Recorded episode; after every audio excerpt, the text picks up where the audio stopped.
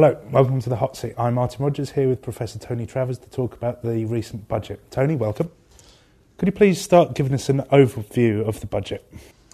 Well, the budget was one where George Osborne had very little room man- for manoeuvre, really. He was desperate to show that he'd kept the UK budget deficit going down, and that was clearly a key objective.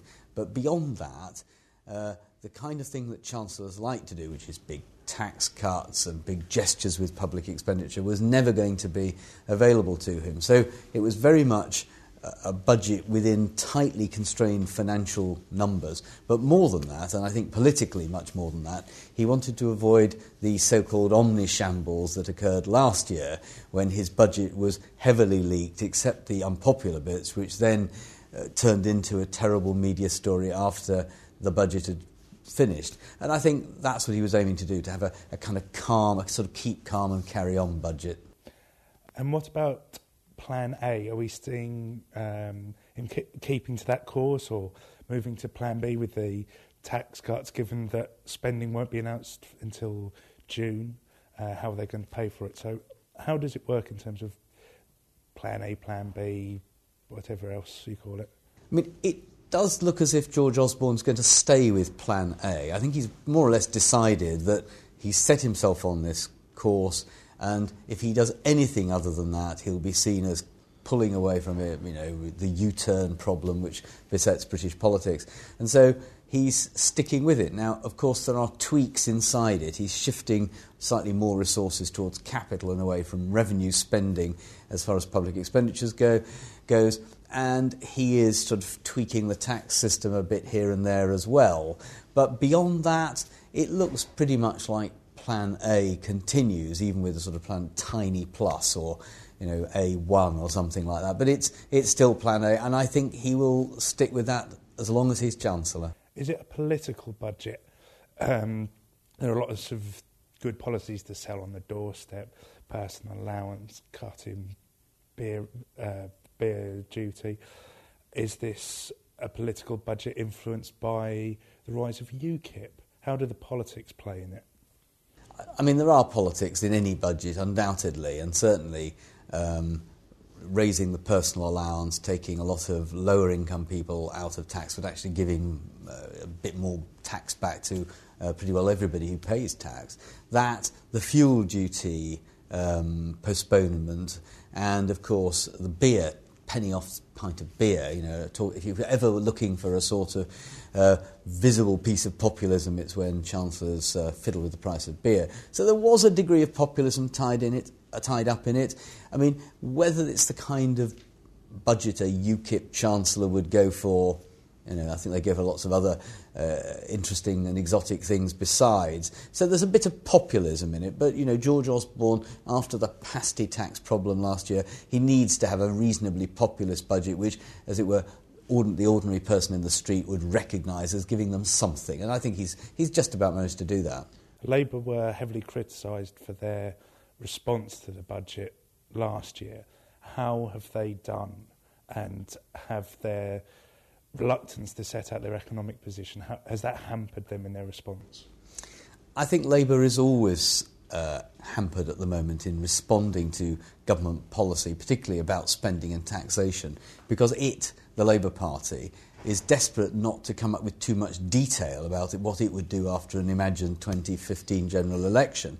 And the reason they don't want to have too much detail about what they do is that the Conservatives and the Lib Dems would then attack them for it. So they have to go relatively policy light, and therefore, uh, when it comes to attacking the government uh, about its budget, it's easy for government min- ministers to say, well, you know, tell us what you do, and of course they can't.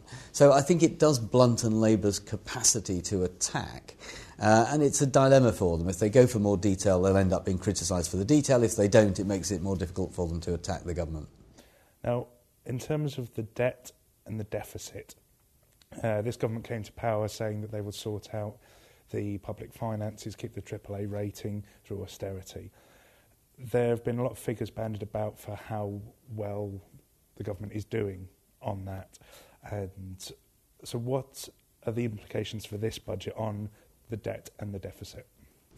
Well, of course, government debt is still rising very fast. Uh, what George Osborne wanted to do was to ensure that the deficit was just a bit lower, was predicted to be just a bit lower uh, for the current year than he had, uh, I mean, he managed to achieve last year. And he, by all sorts of um, what you can generously describe as careful accounting adjustments, pushing spending forward, uh, pulling in underspends, they've just about managed to get the deficit under last year's figure.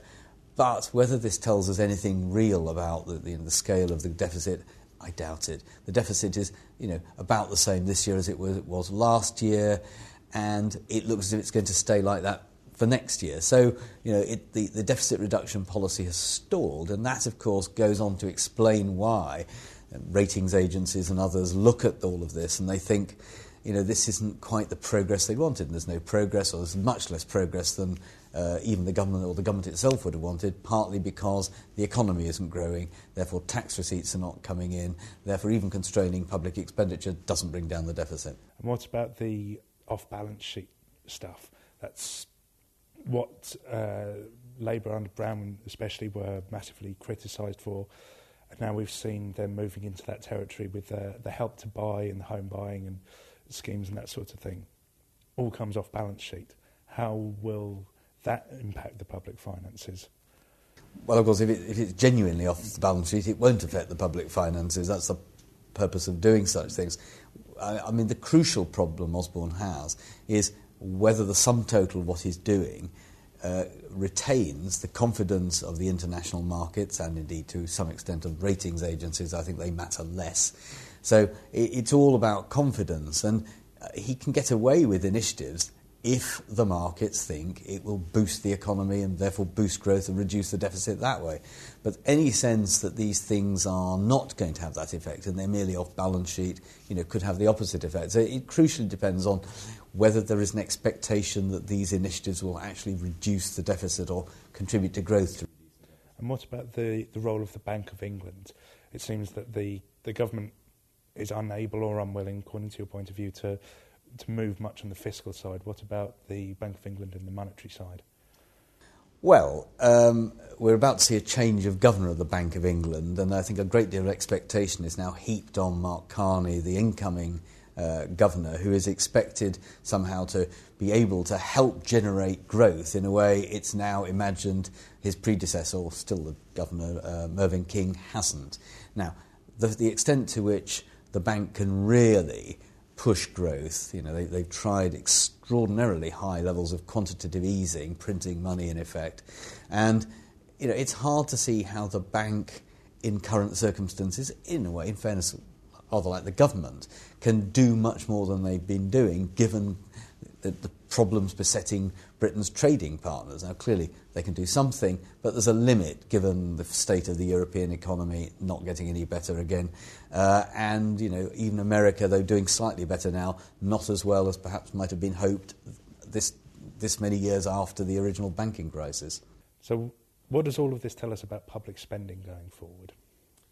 Well, this, the, the, one of the interesting things, uh, really interesting things about the budget document is that it included one or two tables that give us a clue to the future of public expenditure. And broadly, what it shows is that the government wants to reduce total managed expenditure in the years ahead, in real terms, marginally each year, but within that, protect all the annually so-called annually managed expenditure, which is largely on benefits, but also now on servicing debt, and that's protected in a big and growing chunk of the total. And then you've got the so called departmental expenditure limits, which rolling forward are going to fall. And within them is funded the NHS, which is protected, schools, which is protected, international development, which is rising. So for things that are not protected in that part of spending, the news looks very bad indeed. It looks like cuts of 20, 25%. Uh, by 2017 18, and that will mostly start to kick in, of course, after the general election. Great. Thank you very much, Tony. You're off the hot seat.